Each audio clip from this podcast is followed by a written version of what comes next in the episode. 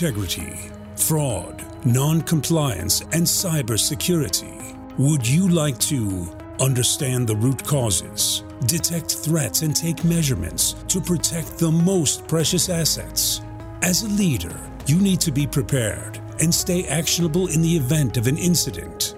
Sonja Stirnimann talks in her podcast, The Human Factor, Corporate Integrity Matters, to leaders and entrepreneurs who want to have impact, foster corporate integrity, and act as role models. As an international expert for corporate governance and integrity, entrepreneur, and independent board member, she knows the challenges. Let her inspire you.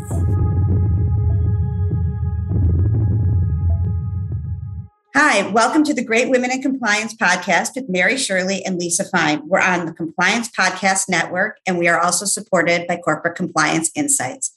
This is my first interview of 2022, and I'm so excited to have Sonja Stirnimann, who is the founder and managing director of Structural AG. That's a consultancy based in Switzerland, which focuses on preventing fraud and noncompliance, and they react to potential breaches as well as cybercrime and so many other services. Sonja is also the co-host of The Human Factor, Corporate Integrity Matters. I got to know Sonja earlier in 2021, and we was on her podcast in November. And once I got to know her, I immediately wanted to be friends, but also to share her views and expertise to our community. So Sonja, thank you so much for joining me. Really appreciate you being here. And before we talk about what you're doing now, can we talk a little bit about how you got into compliance? So first of all, thank you very much, Lisa, for having me here in your and Mary's show. It's really a pleasure, and I'm so grateful. And also to talk to you again after only 2 months now, you know. I'm a big fan of your work and recommend it to all of my female peers here in Switzerland, but not only, and also to clients who are in the compliance industry. So thank you very much. Well, thank you so much for that. So you have a lot of interesting clients and work, but let's start with how you got into this. So it's a very short story, but also very long time ago. It was 1992 when I used to work at one of the largest banks in Switzerland here in internal audit. At that time, we never used the expression investigation or things like that. We only named it special audits, but in fact, it was nothing else. And I realized not only the different fraud patterns in financial services, but also how management reacts to misconduct, for example, and what is needed to get heard as internal auditor. So fact-finding and reporting is much more than just an audit report, and people are just or did not had the chance to know exactly what they have to do. And I think it was also a process. And this was the moment when I decided to do more than just auditing. It was clear to me I wanted to see behind the scenes and also to investigate and analyze the patterns and the behaviors and to understand what is needed that people become fraudsters. So I love the combination of different disciplines, and I'm a Swiss certified public accountant and trained economist, so I'm not a lawyer. And then this was the moment when I just, became addicted to all these kind of topics here. And it is such an interesting world in Switzerland with the different kinds of fraudsters and other issues. We'll talk about that later too. But before that, let's talk about your podcast and the title. First of all, it's The Human Factor, Corporate Integrity Matters. What does that mean to you, and how do you define corporate integrity? It is an interesting question. And you're not the first one asking me that, because for me, corporate integrity is somehow the DNA, the deep understanding of the agreed set of values you have in a corporation or in a team to successfully steer, lead, and drive an organization, but also taking shareholders and stakeholders into consideration. It's much more. And for me, integrity, on one hand, is referring to the quality of a person's character. But on the other hand, if you're an organization, it's not just the sum of all people being or acting with integrity. And I think that's also the challenge sometimes, because you have so many different people, so many different cultures also here in Switzerland. And I have a different perspective on integrity, as I believe that the sum is not going to be what we see at the end from a corporation. You know what I mean? Or what I try to explain? I think the interactions, and we all as a corporation or organizations are made up by people, because an organization as such is just, these are people and relationships, and we always react to each other. And without the people, we wouldn't exist as a corporation.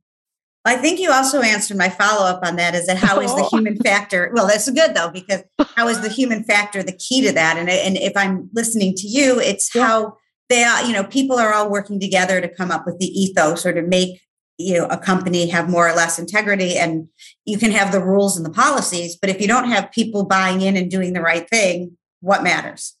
Exactly. So I think, you know, for me, integrity is much more. It's not just the policies and rules or whatever we have. So now if a code of conduct is not understood, it just doesn't work, you know. And I think in a perfect world, we wouldn't need to have all these written policies, but we could also act with integrity. So it's not about the policies at the end, whether we act with integrity or not. And that's exactly what you said, you know, it's all about us. It's about the humans, about the role models we have in place or even not have in place. So for me, integrity is a mindset and a way of leadership at the end. Yeah. I mean, making a great point about policies too, because if you can have the greatest policies in the world, but if it's so hard to understand and there are long pages and people don't feel like they have to do the right thing or they're not feeling responsible to one another, then it doesn't matter as much. Yeah. And, you know, I think you can also pay a fortune to get all these kind of policies and that adjust it to your organization. It doesn't work as long as you don't have, you know, all the people understanding it. And I mean, all of them, and especially the C-level and the board of directors living it, you know. What I see so often, people on these levels are just not following it, you know, and people always observe others and they behave like that. Right, exactly. And even if I think a lot about the C-suite to us is always traditionally, you know, the tone at the top, but there are a lot of people that are, you know, the message in the middle, who to some people that is their top. So you have to make sure, you know, if you're working in an office and you have your general manager as the person who impacts you much more every day, as opposed to necessarily the CEO, but how do you, you know, bring that down as a message?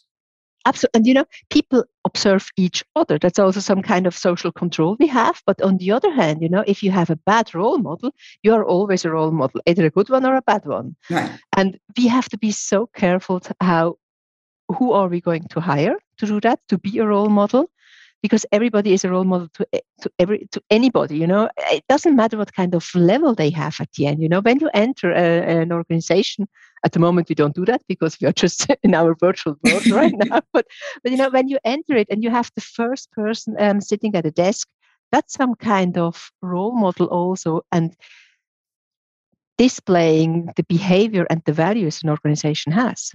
Yeah, no, absolutely. And with that, I think, you know, when you're brought in to support an organization, whether, you know, proactive or more often even, you know, reactive, what to you looks like the foundation or the markers of what would be a strong program that you're improving? We look at that right away. I'm guessing tone for the top and the leadership is one. Absolutely. And, you know, it's really how you perceive what they are doing and what they are saying, you know. For me, it doesn't matter what you have in your policies at the first, you know, at the very beginning, I don't care about what they have written. I would like to see all the unwritten stuff they have within the organization. And these are the informal ways and processes, the informal rules they have, how they treat people, for example. And as I said before, you know, when you enter a building, you feel what's going on. You know, you also recognize how people are talking to each other, for example.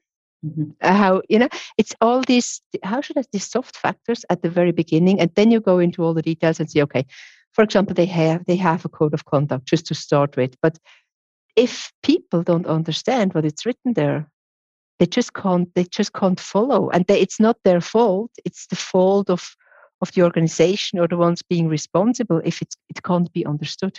You know, there are so many dilemma situations. I had a client just a few weeks ago, and, you know, they just copy and paste the code of conduct from a competitor. So, but these are not the values they have, you know. I said, hey guys, it doesn't work like that, you know. Of course, you think you have saved a lot of time and money, but at the end, it's your crew and you have a different DNA.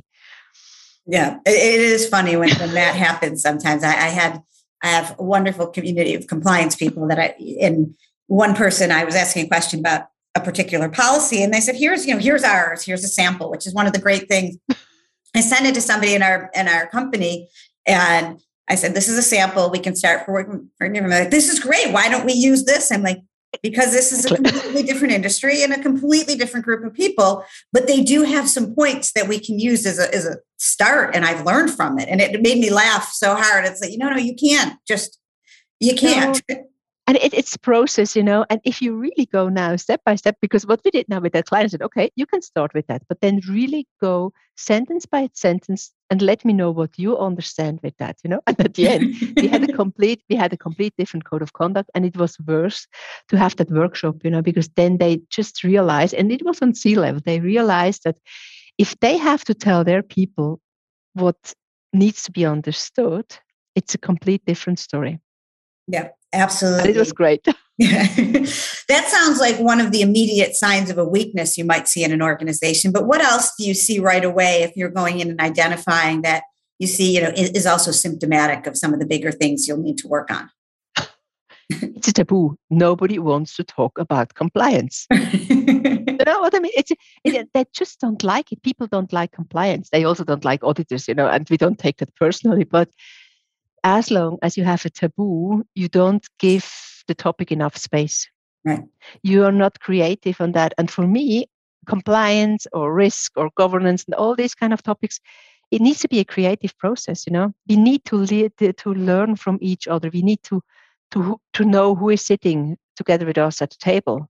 Yeah. What kind of background and also experience do they have? What could they bring in?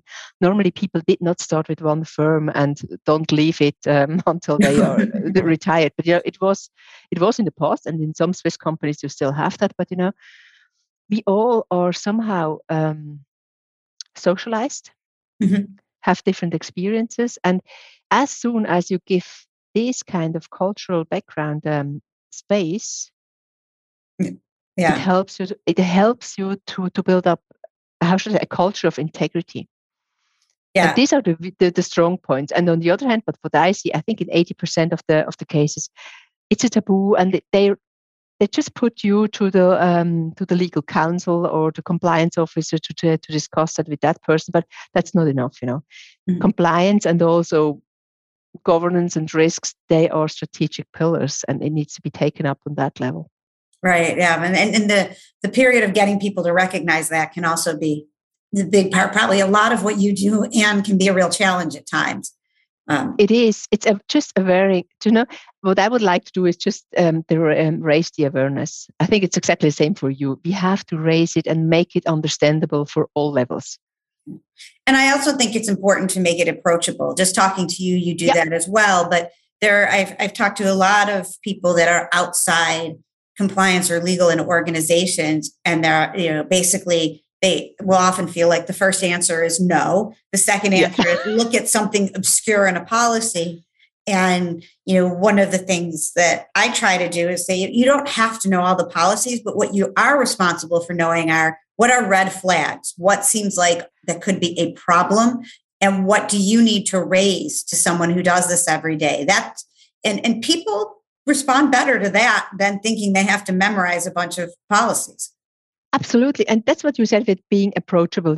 What I like to do is working with dilemma situations mm-hmm. from their industry and saying, hey, this could happen to you tomorrow. And it also happens to you. When you go to the corruption part, for example, they have so many cases. They could come up with all these case studies by themselves. And that's what I like to do in the workshop. Say, hey, thinking like a fraudster, Right. What could go wrong here? Or which are the situations you face every day? And we just don't know about that, because people are not coming back and telling your colleagues what happens out there.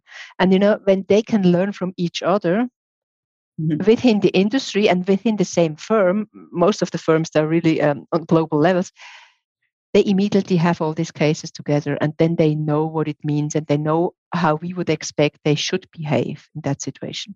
Yeah. That makes a lot of sense. One of the things that you asked me on your podcast, and then I'm going to turn the tables. And I'll answer first what I told you, because you asked me about when there was any instance where I felt my integrity was challenged. And that's one you take a little while to think about. And one of the things that I thought about was that I was involved in an investigation in another language. We had both a translator and an attorney on the phone. It was or Zoom, whatever technology we had to use that day. And the person basically admitted to something, but didn't necessarily realize the consequence of what they said. So after the fact, they said, you know, Lisa misinterpreted what I said. And even though I had my notes, I had a lawyer who spoke their language and a translator for exactly this reason, because I mostly because of the language challenge, and I didn't want the lawyer to be considered biased. But it was, you know, still, I took it a little bit personally because I thought, you know, that wasn't my approach. You actually volunteered this, but I did feel I was challenged, and I tried to handle it not defensively, although at times I was probably a little more. So with you and with that long introduction, just because I feel turnaround is fair play on this one. Thank you. What about you? Have you had any situations where you felt someone challenged your integrity? Yes, and it's a really personal one. And it was once challenged by an unethical offer for a signature, you know, because I'm a CPA, I'm Swiss certified, I'm public accountant. So me as an individual, but also me as a professional, were put under pressure to act against the ethical standards we have in our profession, and even more on my personal integrity. And as you know, me a little bit, I can't be bought. And it was the moment when I immediately, within seconds, handed in my resignation that I would always do that again. But before that, there were weeks of not giving me access to the necessary underlying details needed to judge on the recoverability of these assets. So I was put under pressure just to sign and tell them that it was okay. And without performing a due diligence to come up with an opinion, I couldn't state or agree on these asset values. And I really handed in my resignation. Because if you as a, you know, just me as a person, I would never, ever sign something. It was really material, you know, without having the underlying basis. And it was hard. It was interesting. It was also over Christmas. It was a process of several weeks. They really forced me to do so. And I was sitting in that room and they told me how much I would need for that signature. And I said, hey guys, I don't need money for any signature. I need to have the underlying. I would like to come up with my opinion. And if not, I'm just leaving right now and resign. Yeah, and that's what I did. Yep. Well, that takes a lot of courage. And one of the things that one of my mentors, as I started working in-house, said, one of the things is in our jobs, when you're in the in-house role, is you may have to be prepared to stand up for something or resign from your first day. Now, in some ways, it's a little cynical, but then with stories and what you're talking about, It's a very, very real challenge. I really did that, you know. And when I tell you that, I still get goosebumps because it was hard somehow, because I exactly knew what I have to do and then what I will do. But yeah, I was quite young at that time and I did it and I had no clue what's coming next, you know. Yeah, I mean, it's the right thing to do, but sometimes the right thing to do and the easy thing to do are often not the same. Absolutely. Yeah. So also you're, as we mentioned at the beginning, you're based in Zurich in Switzerland, which is really one of my favorite places. I had worked before my current role at Gate Group for a long time, and I really missed getting to go there as much as I did and getting to know it's an amazing country. The other thing is, though, I was aware of the challenges for being a woman working in Switzerland and particularly in legal or ethics and compliance. Do you find any unique pressures in your experience? It also could be my American self, to be fair. No, absolutely no. What I see is really, I'm used to that somehow, you know, because I always, as a CPA, you only have 10 to 5% of women doing that. And I'm always surrounded by men. So I'm just used to it for the last 30 years right now. So, but I know that, you know, it's different. And most of the time I'm the only woman in the room, in the meeting room or also in the boardroom, because I also serve as an independent board member. And what I do, I just encourage all women and men to follow their vision or mission, no matter how hard it sounds somehow. And I think it's also more in focus than it was 20 years ago. It was just as it was, you know, and it's also not easy just to bring everything together. That's what I try, but you have to do that on a private way here in Switzerland. You know, you don't have the same support as you maybe have in the Nordics. And you are still seen as, you know, it's not the common role models we have here in Switzerland. If a woman like you or me just work full time, follow the mission or vision we have. And, you know, just do that, and also taking over the leadership roles. And I think it's different also to the US. I don't know whether it's harder. It's just different, and you are still a minority, and you have to find your way how to can manage that for you and your family somehow. Because I think you also have kids, and I'm not sure, but I have kids, for example, and I just manage it somehow. Of course, yeah, these are my priorities, and then my vision is just making integrity approachable, as you said, and so I have to follow that vision. Yeah. Well, I think, and I don't have kids, but I also think that's also looked at a little bit differently too. When I would go to Switzerland, also with the change in administration at the time, I got there at the beginning of the Trump administration, and also sort of the change of world leaders from Obama to Trump versus being an American woman and also being responsible for bringing up American concerns. You throw all of that together, and even in the best of circumstances, it could be a bit of a challenge. On the other hand, people were always happy to listen, as you said, as long as you kind of try to do it in the right way and make sure that you spoke in private or raised the concerns, and a little bit of self-awareness. I remember I was talking to the CFO at a newish CFO at the time, and I looked at him. I said, "I've got to warn you, I'm about to sound like very American and very much like a lawyer." And it was just three of us in a meeting. And he said, "I'm glad you're self-aware." And we left, but that wouldn't be a reaction that you would normally get if you were doing this in a larger scope or was a challenging thing. Whereas in the US, I think everyone would be kind of start yelling at each other partway through. It's a good point you raised right now. That's also what I have to do sometimes. Tell him, hey, that's my role I have right now. If I'm also chairing audit committees, for example, and I have to ask these nasty questions because it's my role and my responsibility. And that's also what I do when I'm in a meeting. Say, hey guys, normally I'm quite a nice person, but now I really need to have that information. So I think the self-awareness part, and also don't take yourself so seriously somehow. But humor always helps. Yes, it does. It does. One other thing is you've also built your business at Structural over many years. People want to start these consultancies or other business or do exactly what you're doing right now. The dilemmas, I'm sure that you will hear from people who will say, how did you do it? So a little bit about how you got to where you are right now. I could drink so many coffees a day. All these people ask me, could we sit together and you let me know how you did it? And yes, of course, I take my time and to do so. But, there was one example just a few months ago, and it was a woman, and she told me, I would like to do exactly the same as you do. It's so exciting, and you can really have impact. But for me, it would need to be much less than you do right now. And, I think that's exactly the point. It always takes work to build something up, and it's never finished, and you have to transform, and you have to be in the market, you have to listen, and you just have to commit yourself on what you are doing. And that's not just a part-time feeling or part-time, engagement you have if you build something up. No matter whether you do that internally or externally, with your own company or with being a leader as you are within a firm, it's always the same. It takes time, it takes work and commitment. Yeah. And sometimes people want to start, at the top of something, I'd like to start being on, I'm sure you've gotten this question from women and men, I would like to be on corporate boards in Switzerland. How do I do this? But they're not willing to kind of do anything up to get closer to that level until.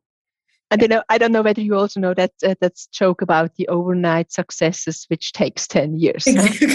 No, it's really, I think, yeah, but it's wishful thinking. And I also have a lot of colleagues saying, hey, I would like to work for you. And I said, okay, that's fine. But hey, you also have to do, you have to lean in, and you have to, you have to have this skin in the game to build something up. Right. Right. It's not just someone's going to hire you one day and suddenly, when you talk about the other requirements, people don't realize all of the other things or the rough days.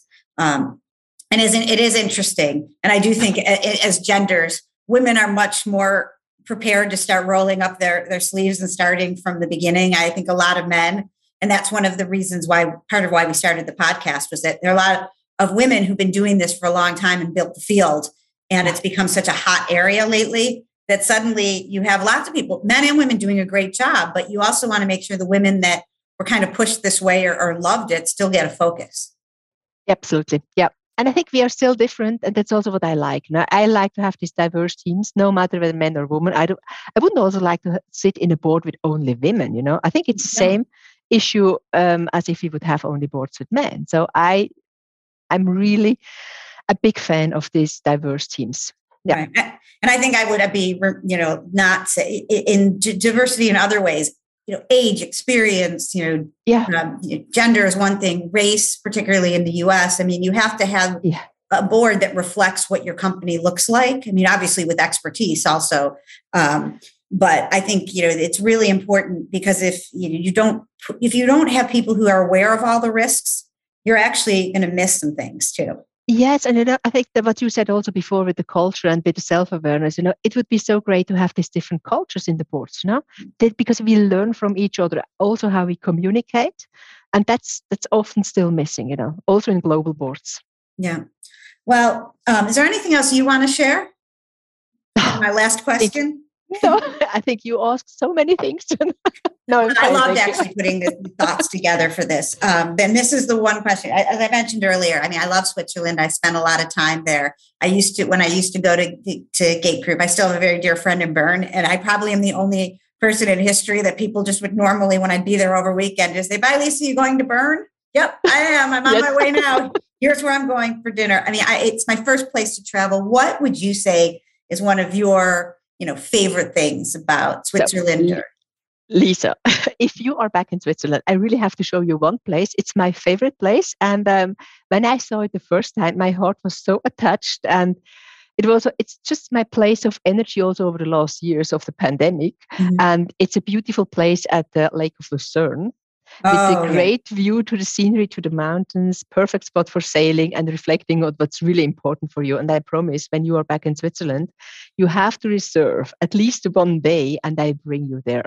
Okay? I've been there once briefly and not long enough. So I'm available. I don't know what that day will be, but I'd like to end the pandemic for it. I mean, I also really love the train system in Switzerland. People used to laugh because I knew where all the routes where I wanted to go. Yeah. It's the best. It is. And it's so punctual. You know, we are really in time all the time. Right. In the US or when I would come home and then I'd get on the subway and it would be late and a mess. If you're in Switzerland, it was the greatest thing. They'd be 3 minutes late and substitute a train and say, "We won't have, you know, a food car today. We're very sorry. We'll be 3.5 minutes late." Well, DC, you're just hoping they show up at the right time. It really is an amazing, amazing system. And just being able to just sit on the lake and just the life, everything about it is, you know, there's so much gorgeous, so many things that are gorgeous and peaceful, and it's great. Yeah, you know, how should I say? You know, I always feel privileged to live here because for me, it's just a hub. And I also like it. It's my home base. And I've worked in so many countries. I traveled all over the world. And I'm also hoping to do that soon again. Yeah. But I always appreciate to come back to that little place on earth where I was born. And I think it's not everything good here, but I think it's more than good enough for me. I mean, there's just so much. It's really, it's the kind of place that once you start spending more time, you know, and getting to know people, you know, I've gotten to know you, but my other good friends that are there, you suddenly feel like you become part of this very warm in world of, you know, different places to see, different ways of enjoying your environment and also working hard. It really is a special place. Yep. Well, this is really also just so enjoyable for me. Thank you so much for joining me on behalf of Mary and I and the podcast. And I hope you're starting the new year well. Stay safe and healthy. And thank you so much. So thank you very much, Lisa. It was a great pleasure, and also stay healthy and come over to Switzerland as soon as possible, please. I'm working on it. Believe me, I'm working on that. That is my first trip. People are thinking, all the places I said I was thinking of going before, now the pandemic, I'm like, I need to get back to Switzerland. This is ridiculous. Good. So thank you so much. And everybody have a great day. Thanks. Thank you. Bye. This was the episode number 56 of The Human Factor, Corporate Integrity Matters. It was a pleasure to talk with Lisa Fine, and thank you again, Lisa, for having me in your podcast. Following the motto, corporate integrity secures and empowers individuals and organizations. Thank you for listening. My name is Sonja Stirnimann, and I'm your host. For this time, I was the interview guest of Lisa Fine. Stay curious, actionable, and a role model. Take care and goodbye. Would you like to learn more, meet peers and getting qualified? So visit the website Corporate Integrity Concepts or Corporate Integrity Academy. Or do you think this podcast could be interesting for someone you know? Sharing is caring, and we are always happy to welcome your peers to our community. And if you like this episode, subscribe and don't miss any of the future ones. The show notes are, of course, enriched with relevant information, and your connection via any of the social media channels is highly appreciated and will be answered. Promised. And please do not forget, topics of your interest or interview partners are highly welcome. Just send me a note on any of the channels you know.